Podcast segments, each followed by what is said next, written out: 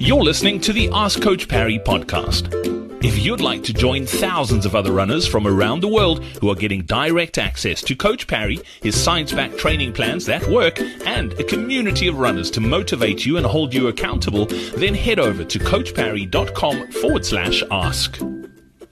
You're listening to the Ask Coach Parry podcast, and today a question on supplements. We've got Shona Hendricks with us today. Shona, nice to have you uh, here talking uh, about supplements and particularly around our Running Through Menopause program. We've been getting quite a few questions about what supplements do you recommend or, or do you recommend supplements first? I know you, first and foremost, are a huge fan of, of whole foods. Tell us about that, and then let's talk supplements post that. Yeah, exactly. Whole foods first. So ideally, you should be getting everything you need from from your diet, from what you're eating normally, and so supplements should be complementing that if need be. Think of it like a triangle. The the whole foods are, the, are your base, and you build up, and that top of the triangle is the supplements. It's just finishing off the triangle. We don't want to build that the other way around with supplements. You know, and then and you have that pointed bit at the bottom that's not very stable. So whole foods first and foremost.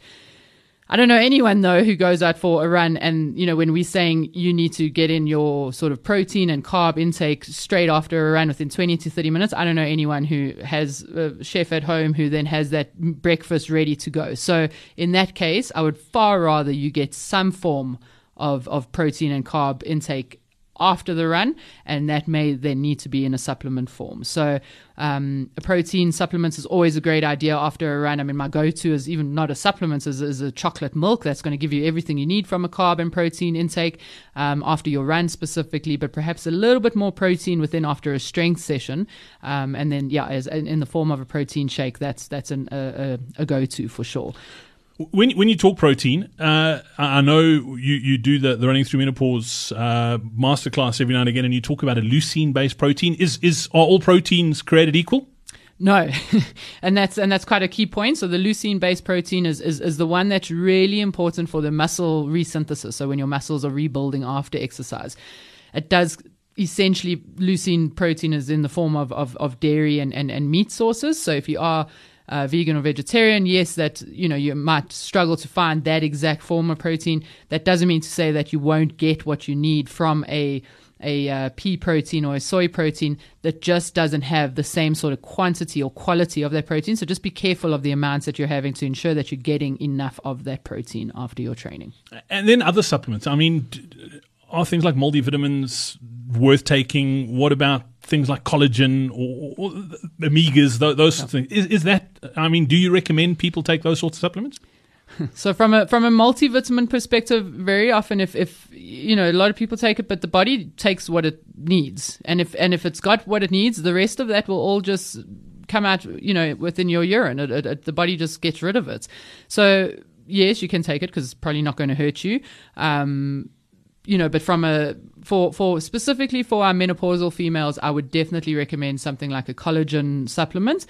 Science is a little bit out on it at the moment, but I have seen anecdotal sort of reviews of the athletes that I speak to that uh, say that it is really helping things like joint pain and they're getting some good results from that. So, yeah, the science is a little bit sort of 50 50 on it at the moment, but, but yeah, some really good anecdotal results on that.